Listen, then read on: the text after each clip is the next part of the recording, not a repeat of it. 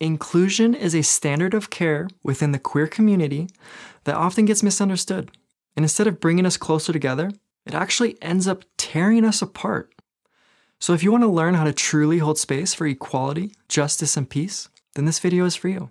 Because in it, I'm going to share with you a powerful strategy which will help you to align all of your energies in support of not just queer people, but all people.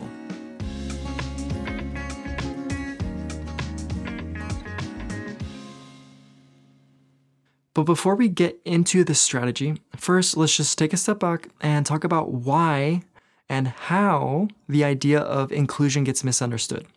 So the first thing to recognize about inclusion is that this is a universal principle, which is not dependent on what you, me, or anyone else believes to be true and good. In other words, we don't get to use the idea of inclusion to manipulate others into creating this new world. And we definitely can't use it as a weapon for strong-arming our enemies into submission, which unfortunately is something that is incredibly common in today's society.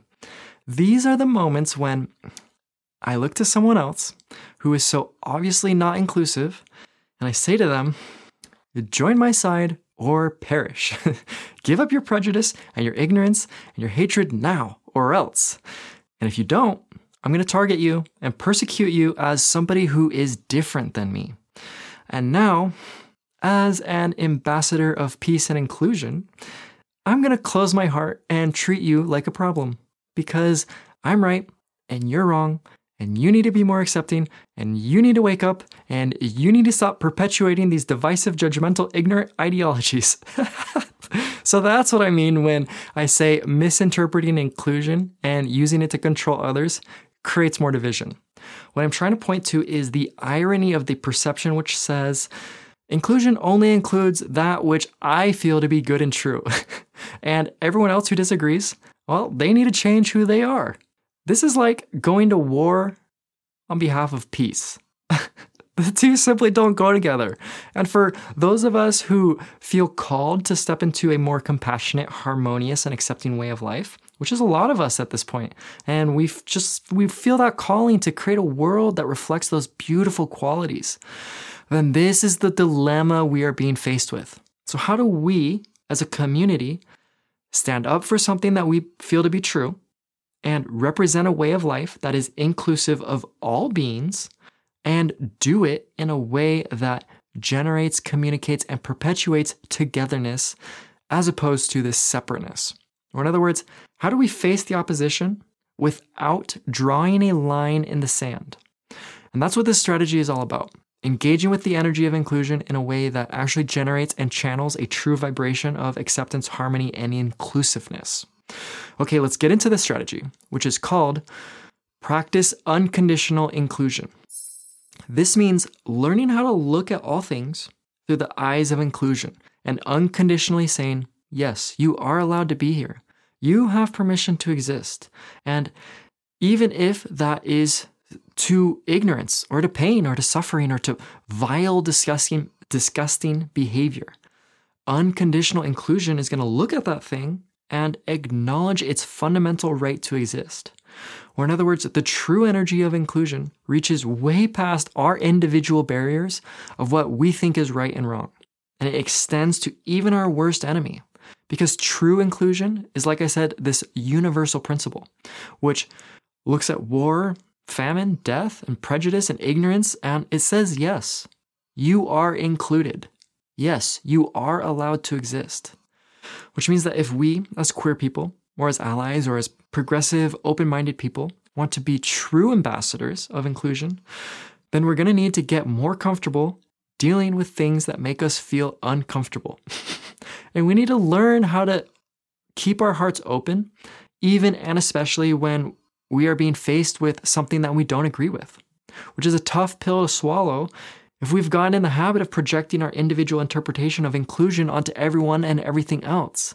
And we've forgotten that we can't force people to change. And we can't manipulate or shame people into healing, no matter how badly they need it.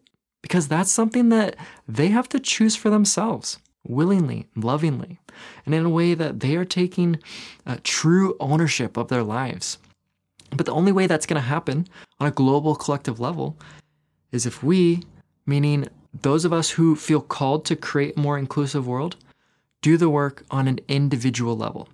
Or in other words, if you want this movement to spread, then the most effective, change-inducing, and powerful use of your time and energy is to, di- to direct your attention inwards and to do the work of creating an unconditional, inclusive, and loving environment within yourself. This means working through your personal resistance, facing your uncomfortable feelings, allowing for the light to shine on your own ignorance, and bringing all of yourself, even the dark, scary, confused, twisted parts, back into this circle of inclusion. And this also means using the ignorance of others as inspiration for going deeper into yourself and alchemizing any residual emotional trauma that may be stored in your body. Gently, tenderly inviting all of yourself to exist within the loving embrace of inclusion, which is obviously not something that's going to happen overnight. And so that's why I'm calling this strategy a practice, or a, it's also, we can look at it like as an orienting perspective, which is pointing us in the direction of exploring and expanding and deepening our relationship with under, and understanding of inclusion. And then just in general, taking steps into a world where you are able to greet every single part of yourself uh, and every single part of everyone else with this open heart quality. So the next time you are dealing with someone who, well, you are on the same page, and that's going to be an opportunity to learn about inclusion. And the next time you are faced with a part of yourself that makes you feel uncomfortable, there's your opportunity. And the next time you catch yourself thinking that the other person needs to be different, there is your opportunity. And if you can get in the habit of seeing everything through the eyes of inclusion, then in your own way, you have created a world where everything belongs and everything has its place. And that is the true meaning of inclusion. All right, friend, that's all I've got. Thanks for watching to the end. See you soon.